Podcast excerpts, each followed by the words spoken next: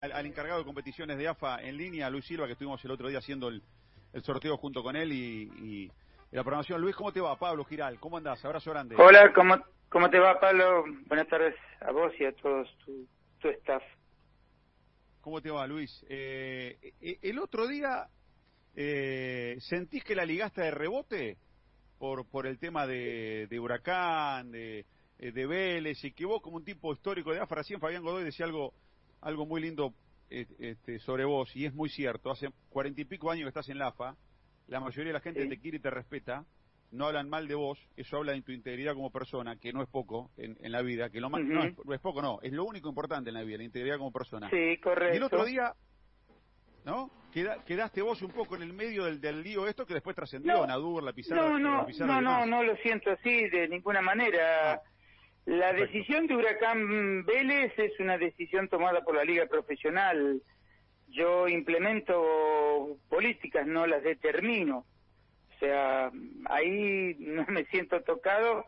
Es más, el presidente de Huracán lo sabe perfectamente. No, no, nada que ver. Fue una decisión, eh, puede tener críticas o no, eh, pero bueno, es una decisión netamente política de poner en un determinado lugar a uno y a otro en otro lugar. Eh, muchachos, le tenemos a Luis Silva para dialogar con nosotros aquí en el Club 947. ¿Cómo te va, Luis? Soy Fabián Godoy, un placer tenerte, eh, como siempre. Y- Eh, y- igualmente, igualmente. eh, bueno, yo, yo un poco contaba tu historia, que no hace falta que se la contemos a todo el mundo, porque la mayoría de los que estamos cerca del fútbol sabemos de, de la calidad humana tuya y además de, de- de- del, del tiempo que hace que estás trabajando en AFA, y a veces no es solamente acumular tiempo, sino también hacerlo con mucha calidad. Yo sentí que el otro día fuiste injustamente criticado, y vos diste una explicación que me gustaría que la des en radio, porque la contaste en tele el otro día también en el espacio que comparto con Toti Pazman. Vos decías, mira, Sí. los papelitos no era por responsabilidad nuestra, y en todo caso, si no se veían, yo estaba tranquilo porque se veían en el monitor de atrás. Era un poco eso lo que vos explicabas el otro día. Sí, básica- básicamente no fue netamente nuestro sorteo. Eh, nos encontramos, te explico sucintamente, nos encontramos con que la productora trajo unos papelitos tipo tarjeta que obviamente cuando los vimos con la gente mía o con mis colaboradores de torneo dijimos, bueno, eh, podemos imprimir 24 papeles en forma mucho más amplia, como hacemos habitualmente en los sorteos de Copa Argentina y torneos de ascenso, y bueno, eh, ya era tarde, era inviable. Ahora, después también faltó un poco de previsión en cuanto a la producción televisiva, no había acercamiento, pero bueno, el hecho, yo entiendo y comparto que televisivamente quizás no quedó muy prolijo, pero desde el punto de vista presencial no hubo ningún inconveniente, los clubes eh, quedaron totalmente satisfechos y se veía claramente, eso no, no me trajo ningún Viste tipo que de yo te decía en inconveniente. el sorteo, Es más, mostrame fuimos el papelito, felicitados mostrame el papelito, porque yo tanto conozco el panel, Pablo Luis. como Luli Fernández por la dirigencia, que estaban muy conformes y es lo que, en definitiva, desde el punto de vista técnico del sorteo es lo que me, me interesa. Viste, viste, Luis, que yo te Eh, decía, hola. mostrame el papelito porque conozco el paño. Viste, acá se te dobla mal un papel Claro. y dicen, eh, pero no mostraste el papel. Viste, que Claro. yo te volvía loco con eso. No, no, no, no, eh, los papeles se mostraban. eh, lo que pasa que eran muy chiquitos, es cierto, nos Claro. encontramos con esa situación. Y además lo que se veía rápidamente descartable eran aquellos que ya habían salido. Por eso te digo que la televisión fue un papel este, un poco este, en contra nuestro. No la televisión porque no era ninguna televisión este, de cadena conocida, sino que era una, una productora que, bueno, quizás le faltó la experiencia del acercamiento. En pantalla iban apareciendo los equipos que automáticamente pasaban a integrar la zona eh, subsiguiente, entonces lo que veían en cuanto al descarte rápido y pase rápido eran aquellos equipos que ya estaban en, pantalla.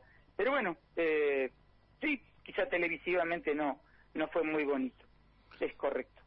Eh, es Luis, un tema que no hace al sorteo en sí mismo. Luis, te explico, estamos, eh, yo estoy en el estudio, Pablo, Pablo Ladaga, Gustavo Cherkis están vía remota por Skype, así que si en algún momento hay una pequeña pausa, estás al aire, quédate tranquilo que, que no se ha cortado. No, no hay- no hay inconveniente, Y yo no te quiero hacer una pequeña pregunta antes que arranquen mis compañeros a hacerlas eh, correspondientes. Sí, cómo no. Eh, ¿Por qué no se explica bien lo de los emparejamientos? Yo sé que a vos no te corresponde hacerlo, o sí en función ya de, la, de lo que está resuelto. Porque la duda no solamente se generó por el papelito doblado, sino por los emparejamientos que no se explicaron bien, Luis. No, el papelito doblado, te aclaro, era el Racing Club de Avellaneda y fue mostrado a todos los presentes. En la foto de perfil, de, en el pliegue parece que fuera blanco. Era el Racing Club de Avellaneda, el primero que salió y estaba claro para los eh, dirigentes que lo estaban presenciando. Pero no importa, te reitero, es un tema del tamaño del papel, es cierto, y de la televisación. Lo del emparejamiento... Eh, vos te referís a por qué iban eh, claro, exacto, determinados clubes a la zona siguiente. Exacto.